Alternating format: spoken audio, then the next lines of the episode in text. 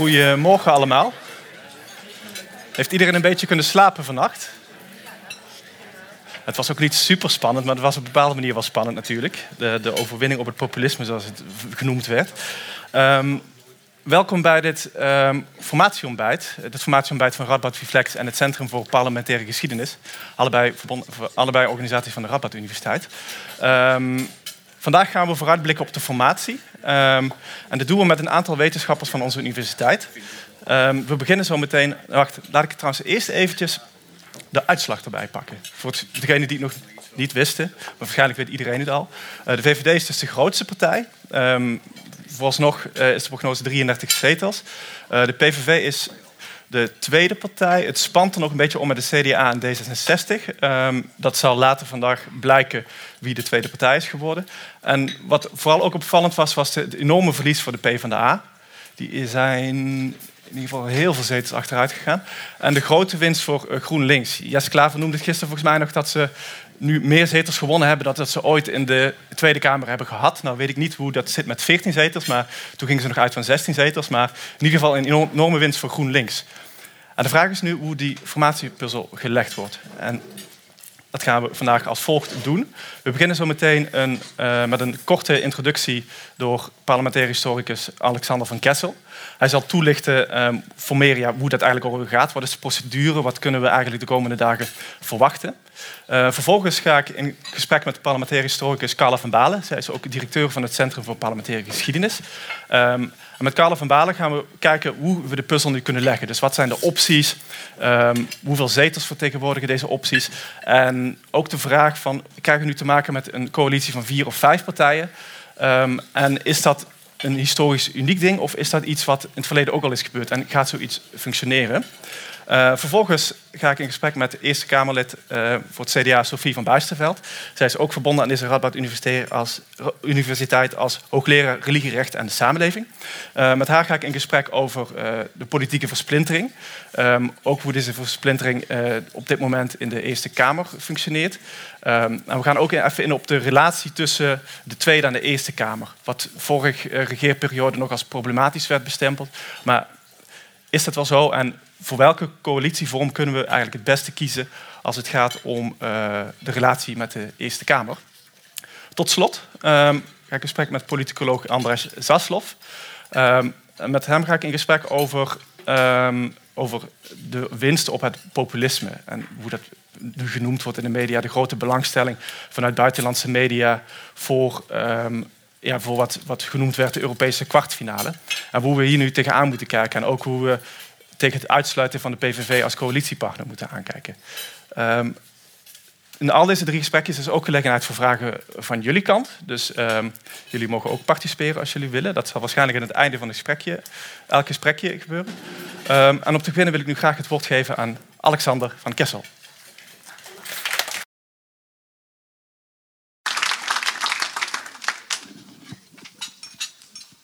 Uh, goedemorgen allemaal en uh, smakelijk eten ook nog.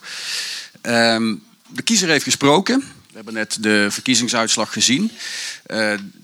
De samenstelling van de nieuwe Tweede Kamer is bekend, ongeveer dan toch. Hè. We krijgen allerlei definitieve uitslagen, die moeten nog binnenkomen. We hebben een beeld. en nu dat kabinet nog. Ehm, ik kan de, de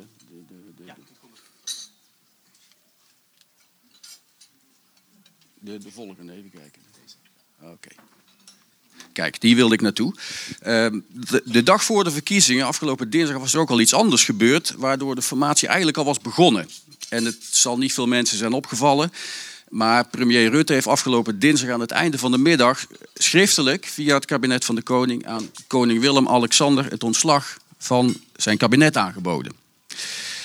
Daar heeft de koning, eh, zoals te doen gebruikelijk, op geantwoord dat hij dat slag, eh, ontslag in overweging heeft genomen en dat hij de ministers en staatssecretaris heeft gevraagd al datgene te blijven verrichten wat zij in het belang van het koninkrijk noodzakelijk achten.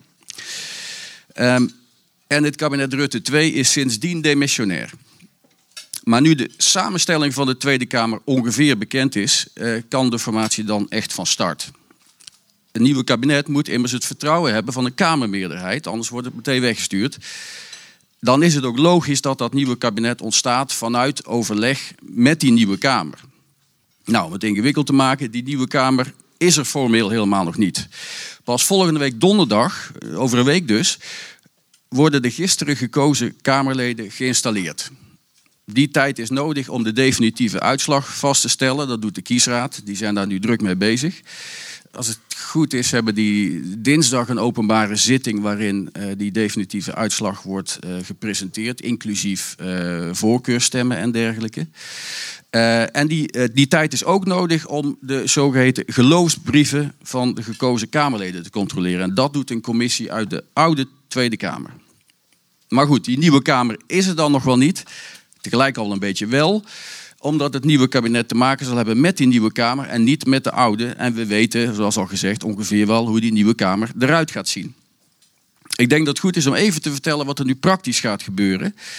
Um, vanochtend, misschien zelfs al wel op, op dit moment, uh, komen de fracties een nieuwe samenstelling bij elkaar. Ik heb overigens begrepen dat uh, Mark Rutte vanochtend om half negen eerst nog les heeft gegeven op de middelbare school waar hij dat uh, iedere week doet. Dat is gewoon doorgegaan. Hij heeft gewoon maatschappijleer gegeven. Um, maar de fracties, de nieuwe fracties komen vanochtend bij elkaar op en rond het Binnenhof. De meeste in het gebouw van de Tweede Kamer. Uh, maar niet de, de tweemansfractie van uh, Forum voor Democratie. Dat is de club van Thierry Baudet. Want die hebben nog helemaal geen kamer en geen faciliteiten in het Kamergebouw. Die zullen ergens rond het plein vergaderen. De stemming zal nogal verschillen per fractie. Feest bij de VVD en GroenLinks, maar diepe treurnis bij de Partij van de Arbeid. En die treurnis wordt soms ook heel concreet. Uh, partijen die veel zetels verliezen, zoals nu de Partij van de Arbeid, moeten ook ondersteunend personeel ontslaan. En dat is een tamelijk pijnlijke affaire. Die nieuwe fracties kiezen vanochtend eerst een fractievoorzitter. En dat is meestal uh, bij acclamatie uh, de lijsttrekker. Ik verwacht ook niet dat daar nu een verrassing tussen zal zitten. Ik heb geen geluiden gehoord dat uh, bij de PvdA-fractie er een koep tegen Ascher uh, gaande is. Die fractievoorzitter is tijdens de formatie de voornaamste onderhandelaar van de fractie, mocht die bij de coalitiebesprekingen worden betrokken. Nadat die voorzitter is gekozen, bespreekt elke fractie de strategie die in de formatie uh, zal worden gevolgd. Wie moet beginnen? Nou, lijkt me nu wel duidelijk. Wat is de eigen rol daar potentieel in? Met wie eventueel wel en met wie per se niet? Zijn er breekpunten? Nou, op het moment dat die vergaderingen voorbij zijn, om een uur of twee vanmiddag komen die, uh, die fractievoorzitters bij elkaar in de rooksalon van de Tweede Kamer om te bespreken wat de eerste stap in de formatie gaat zijn. Ze vergaderen dan onder leiding van de voorzitter van de oude Tweede Kamer, Khadija Ariep. De nieuwe Kamer kiest namelijk pas op 28 of 29 maart een nieuwe voorzitter. Dat kan Ariep zijn, maar vermoedelijk wordt het iemand anders. Want zo'n positie valt meestal toe aan uh, een van de grote partijen. En daar kunnen we de Partij van de Arbeid niet meer toe rekenen. Sinds gisteravond.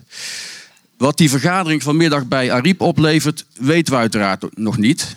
Ik zou er graag bij zijn, maar die bijeenkomst is besloten. Zover gaat de transparantie nu ook weer niet.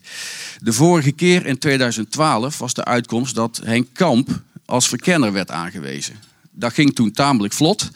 Ook al omdat Rutte, die dat voorstel deed, dat van tevoren had afgestemd met Diederik Samson. En daar was toen dus al een meerderheid voor. Ik heb geen idee of in het uh, telefooncircuit uh, op dit moment al een afspraak is gemaakt, zodat er een meerderheid is voor een bepaald voorstel. Uh, zoals in 2012 wel het geval was. Wat wel zeker is, is dat Rutte weer aan zet is. Hij is immers veruit de grootste. En het gebruik dat de grootste het initiatief krijgt in de formatie zal worden gehandhaafd. Vermoedelijk zal Rutte weer een partijgenoot kandideren als verkenner. Ik heb vanochtend de naam van Annemarie Jorts maar horen noemen. Uh, dat zou dan ook weer eens een keer een vrouw zijn in zo'n positie. Uh, en de kans is levensgroot dat die andere fracties daar gewoon mee instemmen, uh, conform het gebruik. Die verkenner zal dan gaan overleggen met de fractievoorzitters. Om te kijken of er mogelijkheden zijn om voor het eerste debat van de nieuwe Kamer, volgende week donderdag, een meerderheid te krijgen voor een bepaalde coalitie. Dat lukte in 2012 wel. Toen werden meteen ook de informateurs aangewezen. Dat waren toen Kamp en Wouter Bos.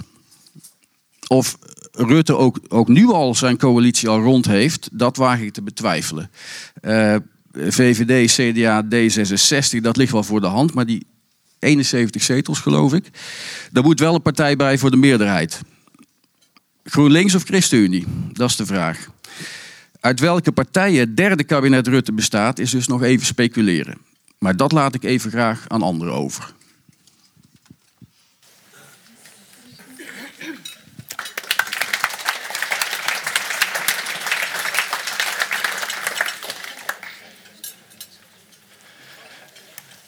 Nou, Carla, laten we dan gaan speculeren. Laten we dat doen. Even kijken. Ik geef jou even ook een present en dan kun jij. Dan gaan we even door naar. Wil je meteen dat ik naar de eerste optie doorga? Uh, laten we dat doen. ik heb, oh, deze had ik ook nog. Dit is, dit is jouw uh, uh, notitie van de afgelopen maandag. maandag. Een hele, kun je even toelichten wat we hier zien? Ja, toen ik mij ging voorbereiden op het formatieontbijt... ik dacht, ik moet natuurlijk al wel enige opties in het vizier hebben. En ik had me gebaseerd, gewoon puur uh, voor het gemak, op een overzicht wat in Elsevier stond. Uh, afgelopen week. En die had ook alle mogelijke coalities. Die had er acht gegeven. Er zijn nog veel meer mogelijkheden mogelijk. Maar die had er acht gegeven. Rutte 3, Roti, Regenboog, Klaver, enzovoort. U kunt ze alle acht hier lezen. En toen ben ik daar een beetje mee gaan kijken van wat zou een meerderheid kunnen opleveren. In ieder geval had ik dat schema dus gisteravond op de bank toen de eerste peilingen binnenkwamen, zodat ik meteen kon gaan invullen en kijken wat uh, mogelijkheden zouden zijn van partijen die qua programma niet al te ver uit elkaar zitten. Dat is natuurlijk altijd belangrijk. Waar de winnaars zitten en of er een meerderheid in Tweede en Eerste Kamer is. Dus zo heb ik gisteravond met dit schema op schoot zitten puzzelen. En wat er dan mogelijk uit zou kunnen komen, gezien de uitslag, zou dan bijvoorbeeld deze kunnen zijn, hè? Ja, ik denk, nou, uh, collega Van Kessel zei het net ook al. De, we zijn er bijna coalitie is uh, CDA, nee, de goede volgorde, VVD, uh, CDA en D66. En die hebben samen op dit moment, maar alle stemmen zijn nog niet geteld, die hebben op dit moment samen 71 zetels in de Tweede Kamer. Uh, dus dan ben je al heel ver.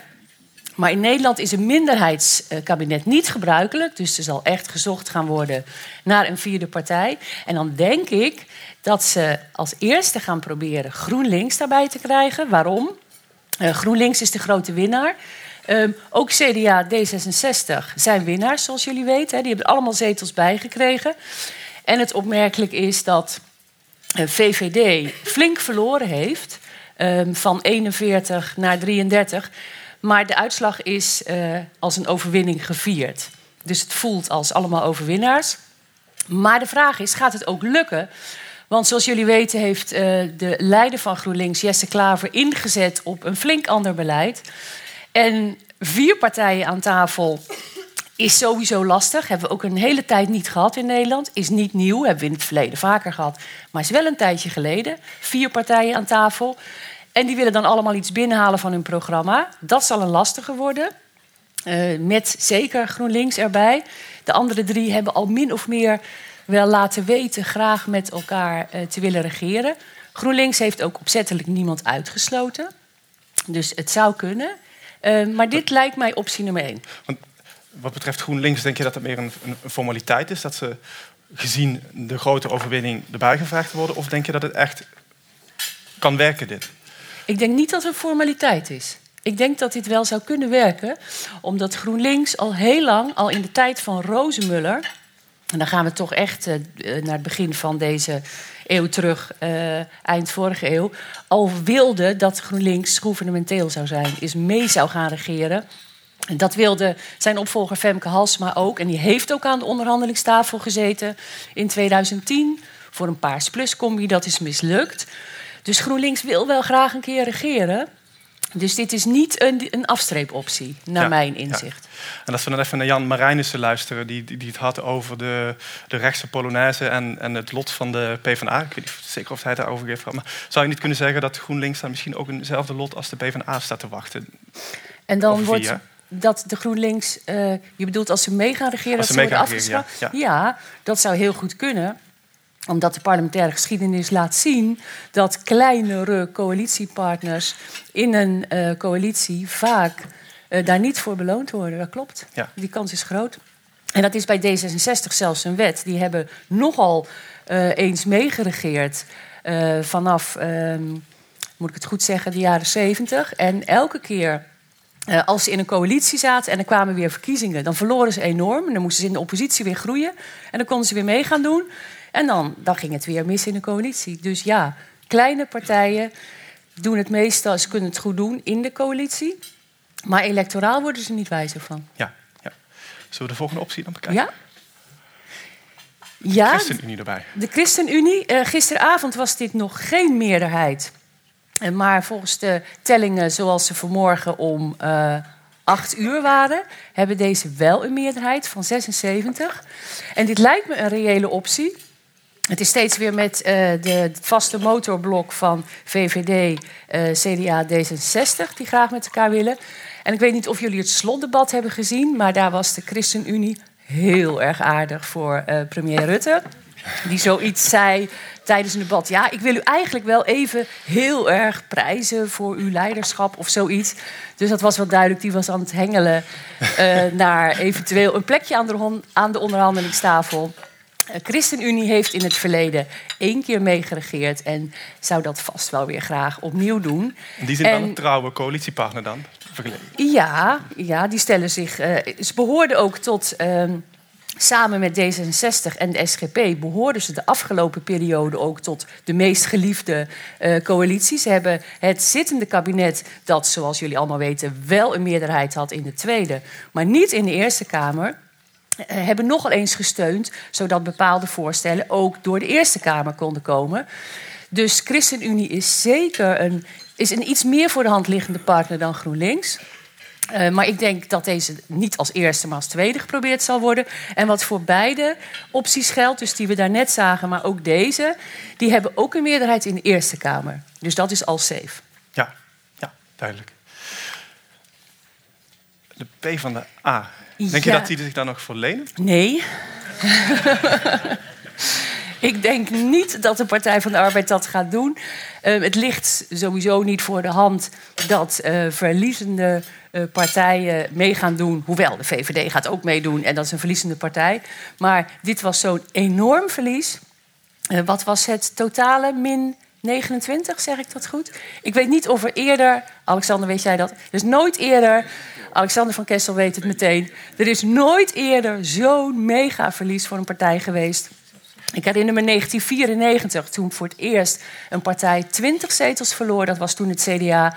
En dat was al ongekend. En dat is uh, later, heeft zich dat herhaald naar verliezen in orde van grootte van 23, 24 zetels. Maar 29 is dus bijna 30, is zoveel dat het echt vreemd zou zijn als deze partij mee zou gaan regeren. Dat zou pas kunnen als alle andere opties stuk lopen en dan ontstaat er na een paar maanden het gevoel van het land moet wel geregeerd. En dan zou het kunnen.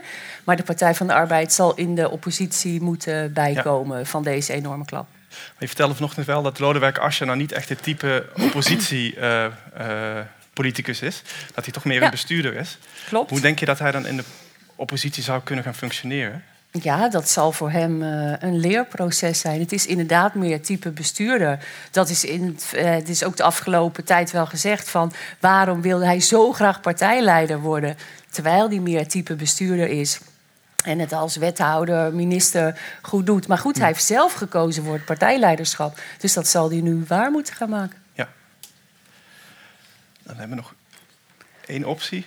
Ik moet zeggen, het plaatje klopt niet helemaal. Het PvdA zou eigenlijk eruit moeten uh, ja. in dit geval. Hè? Ja, de Partij van de Arbeid eruit. Maar dat zou, uh, nogmaals op basis van de stand nu... zou dat uh, op 75 zetels uitkomen. Dus dat ligt niet erg voor de hand... Bovendien heeft uh, Henk Krol, de partijleider van 50PLUS, zo'n groot punt gemaakt van, zoals dat dan heet, 65 moet terug naar 65 of zoiets, of 65 moet blijven. Waarbij iedereen weet dat het daar over de AOW-leeftijd gaat. En dat kan hij niet inleveren. En daar zijn andere partijen zitten niet uh, te wachten uh, uit dit rijtje En de VVD voorop om de AOW-leeftijd weer terug te gaan brengen naar 65. En dat zou die dan moeten inleveren. Dus ook deze optie ligt niet voor de hand. Ja, en de, de opties die we nu allemaal behandeld hebben, dat zijn opties van vier partijen. Uh, is, een, is een coalitie van vijf partijen ook denkbaar? Of is dat in dit geval niet, uh, niet nodig? Als het niet nodig is, gaan ze het zeker niet doen. Um, vier partijen is al lastig genoeg. Hè, met, uh, dat is ook een tijd geleden wat ik net al zei, dat dat is gebeurd in Nederland. Die moeten allemaal iets binnenhalen en ze gaan pas met uh, vijf partijen om de tafel zitten als het niet anders kan. Dus nee, daar geloof ik niet in. Ja, ja. en is het historisch vergelijkbaar, die, um, een coalitie met vier of misschien wel vijf partijen? Is, is, is dat al eerder een keer? Ja, ik heb uh, gisteravond even zitten tellen. En heb ik de kleintjes, de interimkabinetjes... die even tot de verkiezingen nog er zijn, uh, uitgelaten. En dan is in de periode na de Tweede Wereldoorlog, dus vanaf de eerste verkiezingen tot en met nu, is het in totaal zeven keer voorgenomen dat we een tweepartijenkabinet uh, hadden. Dus inclusief de af, hè, het nu demissionaire kabinet. Dus zeven keer met twee partijen, zeven keer met drie partijen, zeven keer met vier partijen. Dus inhakend op de situatie nu daar is uh, volop ervaring mee. Dus dat is helemaal. Het is wel een tijd geleden, maar helemaal niks nieuws voor Nederland. Dus ook zeven keer is het gebeurd, vier partijen. En het is twee keer gebeurd in die periode met vijf partijen. En hebben die kabinetten over het algemeen de rit uitgezeten? Of? Um, over het algemeen niet. Uh, want meestal zit. De, uh, het gebeurt geloof ik net zo vaak dat ze niet als wel de rit uitzitten. Zo precies heb ik niet gekeken. Maar uh, even kijken, de vijf partijen kabinetten, uh, daar behoorde toe de laatste Den Uil. Het kabinet Den Uil in de jaren 70. En die strandde met de finish in zicht, dus bijna. En het kabinet daarvoor met vijf partijen was Biesheuvel. En die viel al na een jaar. Oké. Okay. Maar we hebben nu een stabiele motor? Of? Nou, het, het, motor, het uh, motorblok de, de bijna, we zijn er bijna coalitie van VVD, CDA, D66 ligt heel erg voor de hand dat die in ieder geval in, de, in het kabinet komen. Dan zullen de onderhandelingen toch vooral moeilijk zijn. Eerst met GroenLinks, dan misschien met ChristenUnie. Omdat ze met zoveel partijen aan de tafel zitten. Ja. En uh, dat is voor uh, Mark Rutte ook nieuw. Met, zo, met vier partijen aan tafel. En de onderhandelingen zullen alleen al daardoor langer duren. Ja, ja. Ik heb nog één laatste vraag voordat ik um, één of twee vragen aan jullie ook, uh, of jullie in de gelegenheid wil stellen voor vragen. En dat is eigenlijk dat ik in al deze plaatjes de PVV niet zie, terwijl ze nu geacht worden als de tweede partij. Um, zie je dan nog een kans dat dat gaat gebeuren? Of is dat per denk je dat dat per definitie uitgesloten is. Dat de VVD zich aan zijn woord houdt en zegt van we gaan niet met de PVV regeren. Ja, ik, ik, hoorde, ik, ik denk dat de PVV geen plek krijgt uh, in het uh, kabinet.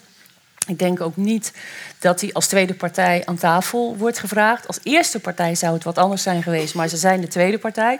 Overigens uh, is het wel voor het eerst dat de PVV de tweede partij van Nederland is geworden. De PVV is eerder groot geweest, maar is nooit hoger geweest dan de derde. Dus het is toch wel opmerkelijk dat deze populistische partij... er wordt wel gezegd van verloren, verloren. Nee, hij heeft gewonnen. Mhm. Maar ten opzichte van de VVD verloren. Maar het is, uh, heeft zetels gewonnen en is dus wel als populistische partij heel sterk.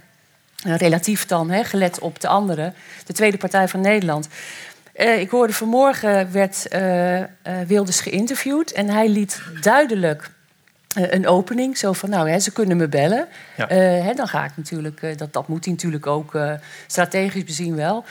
Maar ik denk niet dat een combinatie met PVV erin zit, omdat uh, bijna iedereen deze partij heeft uitgesloten van uh, onderhandeling. Ja, en je zei net van het, het, het, wordt nu als een heel erg verlies gezien voor de PVV, terwijl ze eigenlijk stiekem ook gewonnen hebben en van derde naar tweede partij zijn gegaan. Um, denk je dat zij er nog op een bepaalde manier gaan, gaan inspelen? Of wordt, wordt, ook door de PVV dit gezien als wij hebben verloren, wij zijn niet de grootste geworden? Nou, uh, wilde zij het zelf heel duidelijk van wij hebben gewonnen en Mark Rutte heeft verloren. Mm. Hè? Zo van laat dat even duidelijk zijn. Maar ja, ik moet erkennen dat uh, Rutte de grootste is geworden. En dan zijn we in Nederland gewend om die partij het initiatief te geven. En dat vindt ook hij uh, normaal. Maar hij zei wel zoiets van: als ik niet aan tafel gevraagd word, dan zal ik. Uh, ja, hij zei het niet in deze woorden, maar het kwam er wel op neer. Dan zal ik uh, uh, Rutte het leven zuur maken vanuit de Tweede Kamer. Dan ga ik er weer vol in wat betreft oppositie voeren. Ja, ja, we gaan zo nog iets verder in op de rol van de, van de populisme, de PVV, in het derde gesprek met André Sasselov. Um, heeft iemand van jullie misschien een vraag wat betreft de coalities? Ik zie daar een vinger. Er komt een microfoon naar je toe. Um, ja. Staat aan. Um, hoe goed is de onderhandelingspositie van GroenLinks en, of ChristenUnie om hier eisen op tafel te leggen? Ja, de, de onderhandelingspositie is dus niet zo sterk van de vierde partij. En nogmaals, als we ervan uitgaan dat die drie uh, er zeker in komen, dan is die niet zo sterk omdat er alternatieven op tafel liggen. En dat maakt je onderhandelingspositie dus per definitie zwakker. Als GroenLinks er vol ingaat, wetende van ze kunnen niet zonder mij, dan is de positie sterk. Maar ze kunnen wel zonder GroenLinks, namelijk door andere opties. Dus ja, eh, je moet altijd tellen en weten, er liggen alternatieven klaar. Dus niet zo sterk. Uh, ik zag daar achterin een hand bij de mevrouw met de groene broek. De VVD en het CDA zijn de, in de afgelopen periode niet de beste vrienden geweest. Uh, wat is de mogelijkheid dat de, het CDA de poot stijf houdt en de VVD misschien toch niet gaat regeren. En dan CDA... Omdat het CDA gewonnen heeft, ook een aantal uh, plekken van de VVD afgenomen heeft. Klopt. En als ze de poot stijf houden, dan ze zullen ook niet over links gaan, maar wat is de mogelijkheid? Ja, als, als uh, het CDA de poot stijf houdt in die zin dat ze al hun programmapunten uitgevoerd willen zien en, en eigenlijk niet met Rutte willen regeren, dan en ze willen ook niet met de PVV, dan is er maar één alternatief. En dat is met een heleboel kleine partijen, maar dat zijn dan de linkse partijen. En dat gaat de CDA ook niet willen. Dus ik denk niet dat het voor de hand ligt dat um, het CDA, in uw woorden, de poot stijf gaat houden. Kijk, ik doe nog even één vraag. Ik um, zie er helemaal achterin nog. Uh, ja, als u daar had en duidelijk spreekt, dan kan het wel. Oh, ik kom terug. Ik heb uh, u net horen praten over uh, de motor en uh, ChristenUnie. De laatste prognose die ik vanochtend heb gezien is dat de ChristenUnie op vijf zetels zou Klopt. zitten en dat ze dan in totaal op 76 zitten. Klopt. De Partij van de Dieren heeft in die prognose ook vijf zetels. Ja. En die optie die is nog niet besproken. Klopt. Is daar een reden voor? Ja, um, omdat ik denk dat met GroenLinks wordt het al ingewikkeld. En de Partij van de Dieren kun je een beetje in die hoek plaatsen. Maar heeft dan dus minder zetels. En is ook behoorlijk uh, stevig in een aantal uh, programmapunten. Um, dus die zal sowieso niet als eerste aan de beurt zijn. Gelet op het zetelaantal. En als GroenLinks mislukt, lijkt het totaal niet voor de hand te liggen dat het dan met de Partij voor de Dieren zou wel lukken. Dus ik geloof daar niet in. Maar het is naar de getallen bekeken is het wel een optie. Puur naar de getallen bekeken. Maar dan is het echt een afstreeprijtje en zouden ze daar uiteindelijk bij kunnen uitkomen. Ja, de ChristenUnie heeft ook stevige punten, maar die zit toch dichter bij het CDA en dichter. Nou, bij D66 is natuurlijk ook altijd wel ingewikkeld, Christelijke Partij en D66. Dus daar gaan ook nog wel wat robbertjes uh, gevochten worden. Uh, maar die zitten toch wat meer in het midden dan de Partij voor de Dieren. Oké, dankjewel, Karel van Balen. Um... Dan roep ik Sophie van Bijsterveld op het podium. Dag Dave. Dag, dag Sophie. Hi. Uh, mag ik Sophie zeggen? Jazeker. Ja. Uh, we hebben net even alle opties besproken, maar er is natuurlijk ook nog een dingetje van hoe zijn deze partijen allemaal vertegenwoordigd in de Eerste Kamer. Ja. Um, zijn er opties die we net besproken hebben van je denkt van nou dit is in ieder geval, als ik moet zeggen van nou kijk ook naar die Eerste Kamer, dit is eigenlijk de coalitie die we zouden moeten vormen? Um, Carla die sprak net van het motorblok van VVD, uh, CDA en D66. En als je dan kijkt naar uh, de zetelverdeling in de Eerste Kamer, dan zie je dat dat 35 van de 75 zetels oplevert. Uh, om een meerderheid te hebben in de Eerste Kamer heb je dus 38 zetels nodig. Je bent met het motorblok dus eigenlijk al heel dicht bij je meerderheid. Dat betekent dat voor de Eerste Kamer er heel veel opties mogelijk zijn. Um, de ChristenUnie heeft uh, drie zetels uh, in de Eerste Kamer, dus dan kom je op 38. En dan heb je een meerderheid, zij het een kleine. Maar uh, de praktijk wijst uit dat wanneer ChristenUnie, CDA en VVD het over een aantal zaken eens zijn, dat uh, qua stemgedrag doorgaans ook de SGP uh, dan wel voor zal stemmen. Het is geen wetmatigheid, maar in het gros van de gevallen. Dus dat is een kleine extra buffer die je dan hebt. Ja. Maar ook uh, andere combinaties zijn mogelijk. Hè. GroenLinks hebben we net even de revue laten passeren. Nou, GroenLinks heeft vier zetels in de Eerste Kamer, dus dat zou ook een optie zijn. Maar dan blijf je wel met een kleine, kleine meerderheid zitten. En uh, gelet op het stemgedrag van GroenLinks, en dan ga ik een beetje af op de afgelopen periode, stemmen die vaak echt, echt contrair aan, ja, ik noem het maar voor het gemak even het, het motorblok. Ja. Het nieuwe motorblok. Ja, want um, de vorige regeerperiode, toen, toen uh, werd ook een, um, uh, een staatscommissie ingesteld om, om te kijken of die relatie met de Eerste Kamer of dat nog wel functioneerde.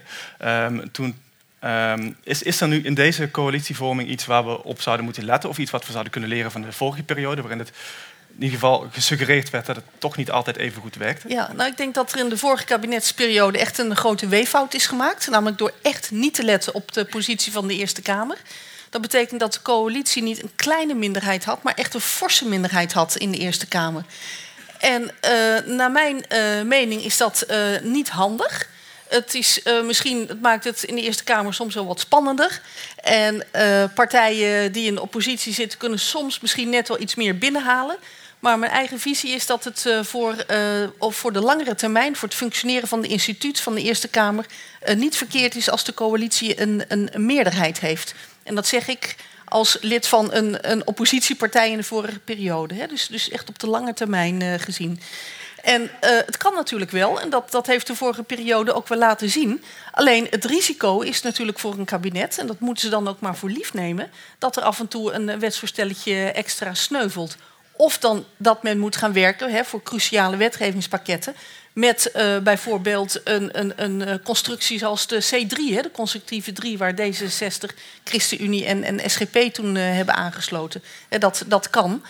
Uh, en dat heeft ook gewerkt. Ik vind dat persoonlijk wat uh, minder handig. Uh, want wat je dan krijgt is dat eigenlijk de fractievoorzitters van de fracties in de Tweede Kamer, hè, CD, ChristenUnie, SGP en D66, een deal maken met het kabinet. Met het oog op meerderheidsvorming in de Eerste Kamer voor een beperkt aantal wetsvoorstellen. En dan leg je dus een hele zware druk op de Eerste Kamerfracties om daar gewoon mee akkoord te gaan. Mm -hmm. En dat heb je natuurlijk in zekere zin met het regeerakkoord ook wel. Alleen dan, dan is het pakket zo breed dat, dat je af en toe wel ja, gewoon meer bandbreedte hebt. Ja, want uh, ja, we hebben daar ook even kort over gesproken. Ja. Het, over het vier, ja, vijf partijen gaat waarschijnlijk dus niet gebeuren, maar het is sowieso een coalitie van ja. vier partijen. Um, de Eerste Kamer heeft ook al redelijk met versplintering te maken. En, en um, denk, denkt u dat het op een gegeven moment onbestuurbaar kan worden? Of, of denkt u dat met zo'n meerderheid is dat gedekt? Ja. Of, of is, wordt het toch op een gegeven moment problematisch? Ik maak me uh, daar zelf niet zo heel erg veel zorgen over. In tegenstelling overigens tot vele anderen. Dus uh, in die zin ben ik misschien een beetje een uitzondering. Uh, ik, ik uh, denk dat onder het woord versplintering uh, vaak soms verschillende gedachten schuil gaan. Mijn, mijn idee is dat de versplintering in de zin van dat je veel, relatief veel partijen hebt en ook vrij veel kleintjes. Uh, is, is dat naar mijn idee niet, niet zo'n probleem. En je hebt altijd wel veel kleine partijen en je hebt altijd een soort harmonica-effecten. Soms trekt men wat meer naar de flank en soms wat meer naar het midden. Maar waarom is dat niet problematisch? Maar het, uh, het, het, het, echte probleem, of tenminste het probleem, de, de lastigheid waar we nu tegenaan lopen, is dat, de, uh, dat we niet zoals vroeger drie grote middenpartijen hebben, die met twee of met drie heel makkelijk een coalitie kunnen vormen. Hè? Twee grote, misschien alleen of met een kleintje. Maar dat je in plaats van drie grote nu eigenlijk zes of zeven relatief grote hebt. De VVD, CDA, D66, GroenLinks, de PVV en dan eigenlijk de SP ook nog. Dus in plaats van, van drie wat grotere partijen heb je nu eigenlijk zes die wat afgetopt zijn. En dat betekent dat je voor meerderheidsvorming van die afgetopte partijen er drie of vier nodig hebt. Mhm.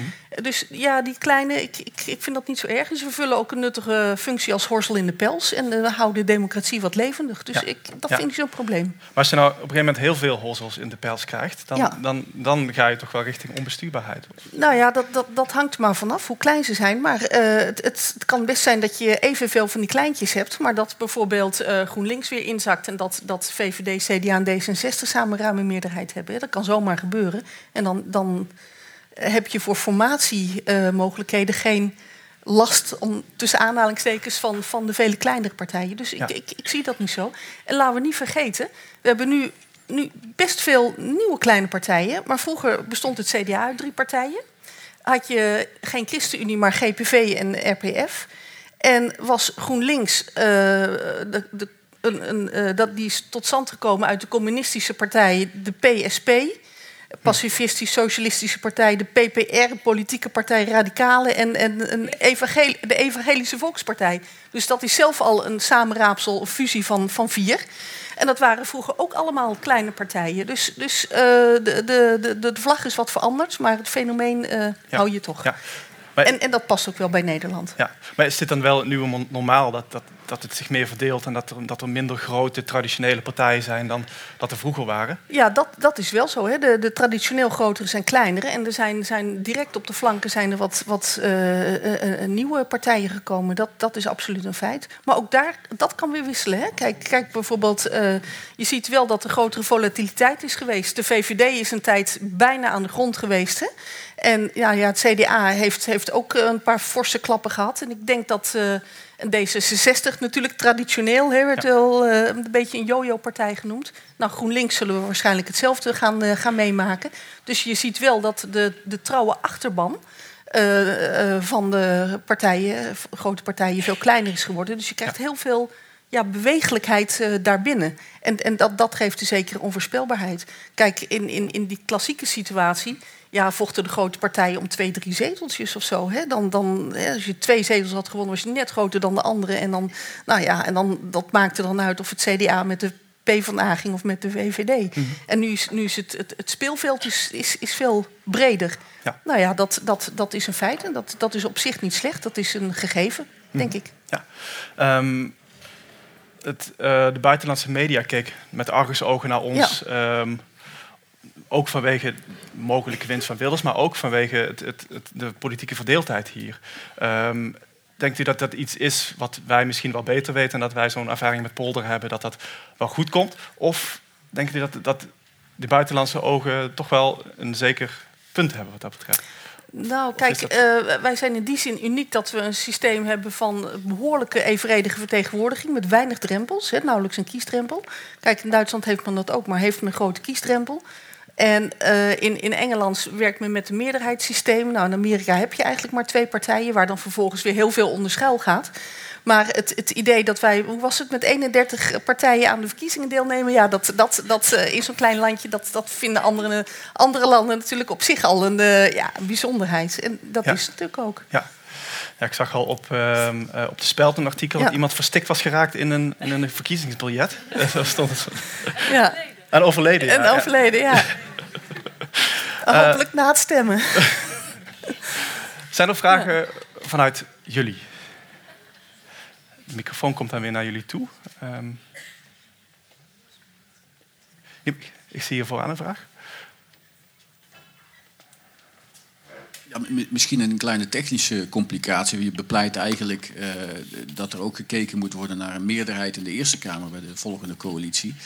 Ehm, maar die meerderheid is, is beperkt houdbaar natuurlijk. Want er komt op, op enig moment een nieuwe Eerste Kamer. En dan kan alles weer veranderen. Midden Ja. in eh, eh, die vier jaren dat de, de, nieuwe coalitie zit. Hoe, hoe kijk je daar eh, tegenaan?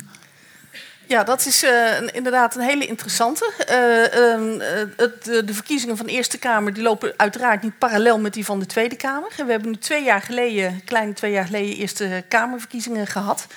En wat je toen zag, is dat de minderheidspositie van het kabinet Rutte, die had eh, acht zetels tekort in de eerste ronde. Maar nu met het zware verlies, ook twee jaar geleden, van de, van de Partij van de Arbeid. Ze hebben ze nu, eh, even rekenen, 13 plus, eh, plus 8. Dat is 21 zetels. Dus die hebben een zeer zware minderheid. Waarom dat nu niet echt tot problemen leidt, is omdat het uh, kabinet Rutte natuurlijk alle grote hervormingsplannen, vooral in die eerste twee jaar, door de Kamers uh, heeft uh, gehaald. Dus er speelt natuurlijk nu wel van alles en nog wat, maar het is niet levensbedreigend voor, het, voor het kabinet. maar dat, het kan natuurlijk over twee jaar weer inderdaad veranderen. Nou, mijn overtuiging is wanneer je met, met, met, met zo'n coalitie van vier zit, kan je natuurlijk misschien een nog grotere meerderheid hebben voor, het voor de coalitie. Misschien ook een minderheid, een kleine minderheid. Maar dan zal het, ja, het, het, het kan natuurlijk een dramatisch verschil opleveren. Maar ik, uh, en, en ja, dan moet je weer zien, maar het, het hoeft niet per se. Maar gezien de tendens dat regerende partijen bijna per definitie verliezen, ja. is de kans natuurlijk wel groot dat die laatste twee jaar een probleem gaan. Uh... Ja, dat zou inderdaad kunnen. Maar het is ook wel zo dat de dynamiek van provinciale statenverkiezingen. En, en, en de statenverkiezingen zijn eigenlijk de basis ook voor die, voor die Eerste Kamerverkiezingen. Dat het een heel ander soort dynamiek is dan, dan uh, ja, dan van, uh, van, van, van de landelijke verkiezingen. Maar goed, nogmaals, het, het, het, het is een punt. En het, het, uh, het, uh, het, het kan inderdaad zo zijn dat over twee jaar deze coalitie dan de meerderheid verliest. Dat, dat is een mogelijkheid. En vergeet niet, kijk, de Eerste Kamer staat dan behoorlijk sterk. Want een Tweede Kamer, het kan een kabinetcrisis komen, de Tweede Kamer kan ontbonden worden, enzovoort. Maar de Eerste Kamer, ja, die zit gewoon voor vier jaar. In theorie kan die naar huis worden gestuurd. Maar als er niet eerst nog eens een keer provinciale statenverkiezingen zijn geweest, komt hij in dezelfde samenstelling weer terug. Dus in die zin heeft de Eerste Kamer echt een hele stevige positie. Maar ik vermoed dat je dan met aanvullende akkoorden moet gaan werken. Of het voor lief nemen dat er af en toe iets sneuvelt. Ik zag nog één vraag achterin en dan uh, gaan we daarna door naar het volgende onderdeel. Ja, er is misschien wel een, uh, een duurzame trend ingezet in de zin van uh, die je kunt voorspellen voor over twee jaar misschien ook. Dat sinds Parijs dat, en ook met deze verkiezingen is gebleken dat de Groen, de partijen die over klimaat hebben durven praten, hebben niet bij elkaar afges afgesnoept en zijn allemaal winnaars. Ja, ChristenUnie niet helemaal, maar de rest, uh, Partij voor de Dieren, GroenLinks, D66, hebben met die punten gescoord. En ik kan me voorstellen dat die lijn zich doorzet, ook over twee jaar. Hoe zit het met die coalitie? En, en dan is het met name GroenLinks en, en Partij van de Dieren. Dus dat er een klimaat... Dieren D66 ja. GroenLinks, Partij Ja. voor de Dieren, D66 als een letterlijk en figuurlijk duurzaam motorblok, ook voor de, richting de Eerste Kamer, Ja. richting de toekomst. Ja, nou, dat, eh, ja, wat moet ik daar nou op zeggen? Eh, ik denk eh, wel dat het, het klimaat echt een, een thema is geweest. Dat sommige partijen dat heel ster- sterk hebben aangekaart, meer dan anderen. Maar wat je wel ziet is dat, dat ehm, eh, ze dat zo succesvol hebben gedaan... dat ehm, die ideeën langzamerhand ook wel doorcijpelen in alle, in alle grote partijen. Eh, dus ehm, eh, dan zijn ze de partijen die begonnen zijn met, het, eh, met het, ehm, het strijden voor het klimaat, die zullen altijd nog een stapje verder gaan dan de anderen. Nou ja, dat, dat kan absoluut gebeuren. Ik denk als je met name kijkt naar, naar, naar GroenLinks bijvoorbeeld. ja, die heeft naast klimaat ook nog een heleboel andere ehm, eh, wensen en belangrijke partijstandpunten. Ehm, die eh, nogal ver af liggen van, van eh, veel andere partijen. Dus dat zal denk ik altijd gewoon lastig worden. Niet onmogelijk, maar altijd lastig worden om daar een coalitie mee te vormen. En eh, voor de dieren zie ik dat eigenlijk nog makkelijker gebeuren dan, dan met GroenLinks. De dieren in, in mijn beleving vanuit de Eerste Kamer hebben meer het stemgedrag in de praktijk dat lijkt op die van de SP. En met de SP is het, vermoed ik, makkelijker zaken doen dan, dan met GroenLinks. Maar dat, dat is gewoon een intuïtie. Hè? Dat, dat, kan dat niet helemaal waarmaken. Sofie van Bijsterveld, dankjewel voor deze toelichting.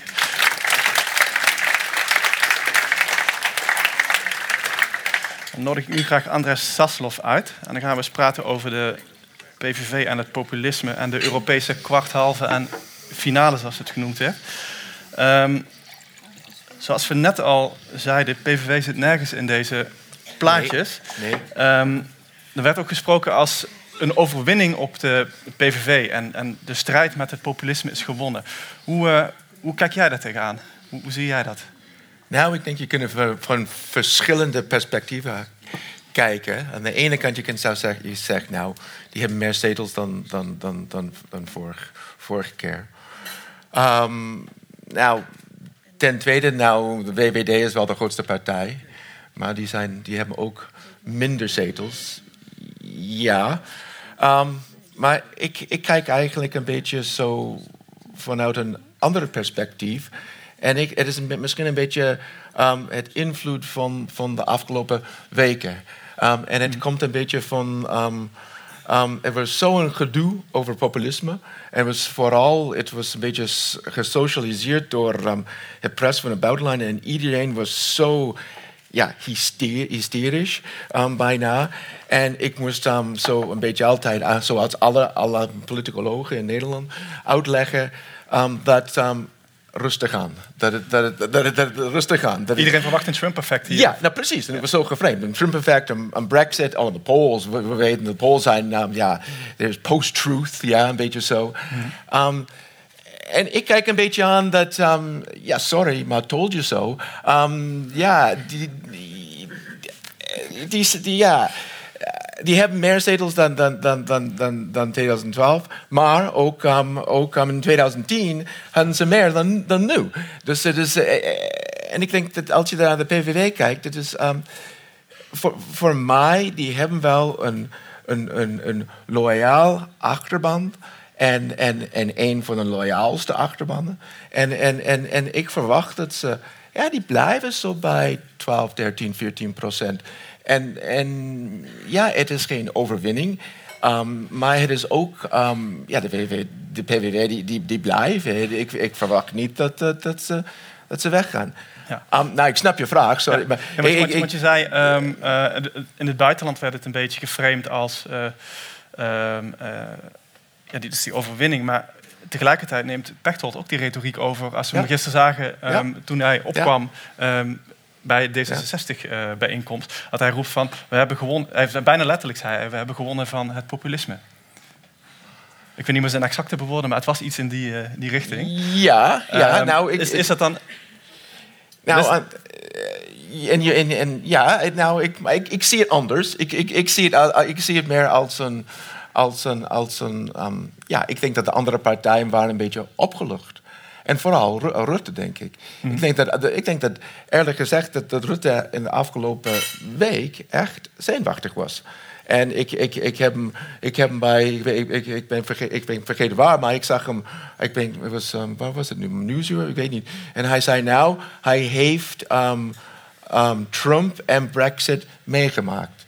En ik denk dat, hij, dat, dat bedoelt hij echt. Ik denk dat hij, hij zegt nou, als ik... Um, Um, als ik op, op de, ik opeens de tweede, de tweede partij ben, dan is het echt een, een ramp voor mij. Dus ik denk, mm. voor hem was het echt een, was het echt een, een, een opluchting.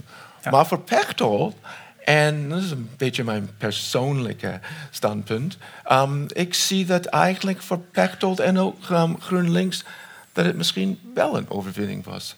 En, en, en ik zeg het omdat ik denk wat ik zag um, tijdens de campagne, dat, dat vooral GroenLinks, die hebben de PVV in een andere manier aangepakt. En, die, en, en anders dan, dan de PvdA. En, en ik denk dat, dat, dat, dat het wel was een succesvolle strategie. En ik vooral... Waar, um, waar zat dat dan in? Nou, ik denk dat vooral um, GroenLinks, die hadden dan wel een, een, een, sterk verhaal. En als we iets van, van populisme kunnen uh, leren, het is dat een sterk verhaal, een identiteit. En ik zag van GroenLinks een sterke identiteit. Maar ook wat ik zag, vooral van, um, van GroenLinks, maar ik denk dat Pechtold deed het ook um, relatief um, goed, is dat je, dat je, je geeft niet te veel toe. Je zegt, ik snap je standpunt. Hm. Ik, ik, medeleiding, ik snap waarom mensen zouden voor of, of de reden. Maar ik, geef, ik ga niet de hele weg naar je toe. Ik blijf met mijn verhaal. En in, in, dit, in dit, ik denk dat is wel, ik zag het is als een klein verandering in hoe je. En, en in dit... Dat is ook begrip voor, ja, uh, voor ja. de wilde stemmen eigenlijk. Begrip, maar ook een, uh, ik, dan, wat, ik, wat ik interessant met populisme vind, is dat de andere partij, het is altijd een spelletje. En hoe, hoe pak je ze aan? Hm. En, en, en um, doe je niks? Of ga je direct in? Of ja. wat doe je? En, en, en, en het, is niet, het is niet alleen een ding in Nederland, het is, het is overal de populiste partij die spelen bij andere regels. En, en, en soms is het moeilijk um, ja. Ja, te... Um, Want de PVV die zin ook weggezakt in, in, in de peilingen, als we, Ja. zo, als we naar het resultaat kijken. Wie, wie denk je dan dat van de PVV heeft afgesnoept? En waarom denk je überhaupt dat ze zijn weggezakt in die peilingen? Um, ik zie het anders. Um, ik zie het anders. Um, ik zie het anders. Ik, ik zie het dat, dat, dat de PVV, um, um, zoals ik zei, die, die, die, die, die, die, die, zijn een, die hebben een loyal achterban. En die zijn een, een, een, een, een, een onderdeel van ons systeem. Um, en ik zie zoals met andere partijen, is ook, het is ook belangrijk. We, hebben, we, we kijken naar een populistische partij soms met andere ogen. En, en, en, maar met, met, maar met, die, die zijn niet een normaal partij, maar die zijn een onderdeel. En, en, en populistische partijen, die, die, die, die dalen soms en soms, soms gaan ze, en, en die, die gaan up en down. En ik denk dat, die hebben een loyal achterban, en zoals met andere partijen, die hebben ook zacht eh, op mensen die kunnen voor hun um, kiezen. En we zagen in, in de afgelopen jaren, sinds 2012, we zagen, um, verschillende redenen waarom. En die, die hebben wel meer mensen die een beetje zo zacht, die, die, die ouder soft side een beetje. En die zijn een beetje naar de PVV um, ja, die, die hebben erover nagedacht. Maar uiteindelijk denk ik omdat voor verschillende redenen. Um, Eén, een zwak um, campagne eigenlijk bij, bij Wilders. Hij was, en dat, dat snap ik eigenlijk niet, zijn afwezigheid. Um, maar ook een sterk campagne um, door de CDA. En ook um, um, Rutte. Rutte heeft het in de afgelopen week, heeft het, ik denk dat hij heeft het... Nou, Heeft hij, heeft hij dan afgesnoept van de PVV, zoals gezegd werd? Of- of denk je- afgesnoept. Of denk je dat dat um, niet... Of, um, ik, ja, of, of uh, ik weet niet, uh, ik zou niet afgesnoept zeggen. Maar ik denk dat um, mensen die twijfelden, hebben, um, die bleven met de, met de, met de, met de VV, VVD. Ja, en, en ik denk dat hij heeft er eigenlijk... Je kan, persoonlijk zou ik niet... Ik ben niet het eens met zijn strategie, maar voor zijn strategie heeft hij het wel perfect gedaan eigenlijk. En vooral de, de, de, de crisis met, met, met Turkije. Dat was, was, was de laatste kans voor, voor, um, voor, um. Voor um, Wilders. En, en hij, eh, er was geen opening. Het was, Ja. het was eigenlijk strategisch bijna perfect, denk ik. Ja.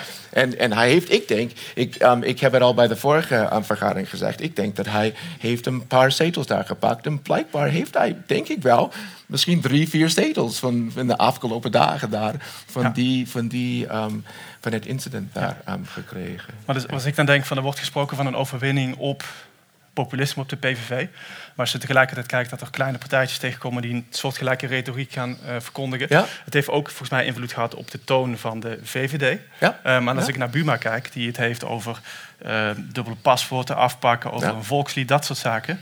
um, die ook zijn retoriek in die zin aanpast. Dan denk ik van, ja, maar hij heeft wel degelijk invloed gehad op andere partijen. En in die zin is het, lijkt mij het populisme op een bepaalde manier niet verslagen. Ik wil wel niet de andere partijen populisten noemen, maar Oh. hij heeft wel zijn... Hoe, hoe, zie- hoe zie jij dat? Als Ja, eh, nee, politicus? zeker weten, zeker weten. Ik zie, nou kijk, ik, ik, ik, ik- eigenlijk zijn ze, jouw vraag, er zijn twee vragen.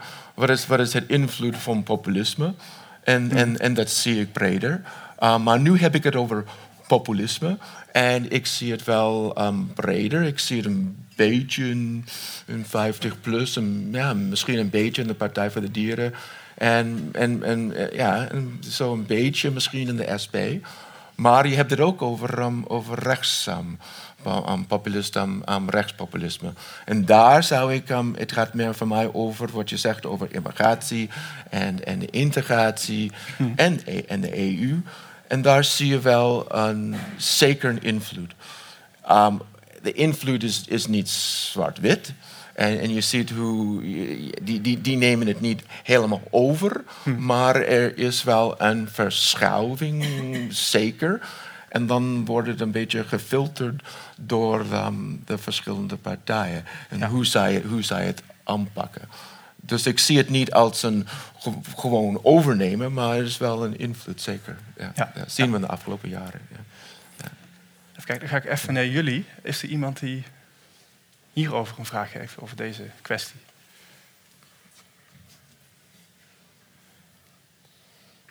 dat is een goede teken. Ja. Een heel, Geen, heel- geen populisme, we hebben genoeg van Oh, sorry, populisme. sorry, je zit achter de speaker. Ik zie hier eh, vooraan een vraag.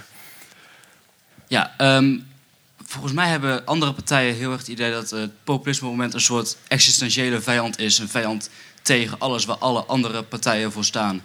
Maar gaat het populisme ehm, in de komende tijd ook meer genormaliseerd worden? Meer geaccepteerd dat andere partijen zoiets hebben van het bestaat en we moeten er gewoon mee leren leven en we moeten ermee onderhandelen. Want wat me bijvoorbeeld opviel is dat ehm Wilders tijdens het debat tegen Rutte zichzelf een populist noemde. Ik dacht, volgens mij is dat een hele slimme manier om ook een beetje de angel eruit te halen. En ik vraag me af of dat ehm, ook doorzet. Ja, nou, het is een, het is, een, het is een goede vraag voor, ja, voor verschillende redenen. Aan de ene kant er is wel, ik denk dat, ehm, dat populisme wel een onderdeel van het ehm, systeem is al. En het is, en het is, het is, het is niet altijd zien als negatief. Ja. En ik denk dat, ehm, dat, dat, het niet een, dat het niet zo slecht is als het zo gezien wordt. Ehm, maar ik denk dat het ook een interessante vraag is, omdat ehm, het gaat ook om, om, om, om, om Wilders en, en, en zijn eigen strategie. En je zegt, ik denk dat ja, hij is een onderdeel van het systeem nu en het is geïnstitutionaliseerd. Maar dat zie je ook een beetje zo van andere populistische partijen.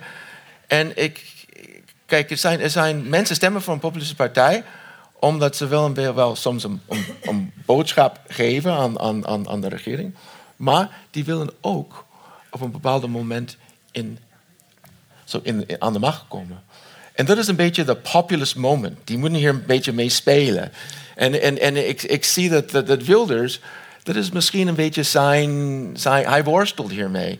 Hoe, ik, ik, ik wil aan de macht, maar dan, dan blijf ik een beetje, maar ik moet ook een beetje buiten blijven. Ja? En dat is, dat is echt een, een worstel. En ik denk dat het, ja, het is, en, en daarmee was hij ook aan het spelen, maar het, het, het, het is niet gelukt tijdens ehm, deze verkiezingen. Dan zou hij ook misschien een iets langer verkiezingsprogramma moeten maken. Misschien. Als wil, wil.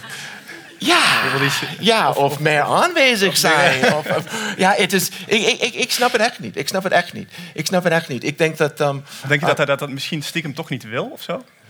Ik, kan ik niet voorstellen. Kan ik niet voorstellen. En een beetje zo van, van, van hier aan. Ik denk, nou kijk, misschien wil je niet in, in, in, de, in de regering komen, maar je, je wil nog de, grootste partij zijn. Dan, dan, dan kan je zeggen, nou kijk, ik, ben, ik, ben, ik, ik wil meedoen, maar ik mag niet meedoen. Dan ben je, dat, is, dat is perfect. Dat is eigenlijk wat je wil. En dan ga je gewoon ja, eisen super hoog stellen. En dan zeg je, nou, ik wil ja, alles, van, alles van mijn programma hebben. Nou, dat kan niet. Oké, nou kijk, we mogen niet meedoen. Dus, dus, maar ik, ik zou zeggen, dat heeft wel een houdbaarheidsdatum, zoiets. ja, ja ik, ik weet het niet. Soms, soms denk ik, we hebben het um, hierover gesproken. Soms denk ik dat er iets um, in de afgelopen week persoonlijks. Misschien was hij echt van de, van de veiligheidsgedoe. Ik, mag.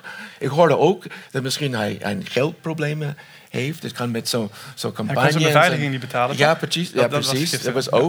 Um, en, um, maar aan de andere kant is ook een, vraag. En dit is hoe, populisme in, in Nederland anders is. In andere landen, um, populistische partijen, die hebben echt partijen. En, en, en die hebben mensen in de partij met ervaring. Je, je kijkt naar Frankrijk, nou, dat is wel een bijna een mass party.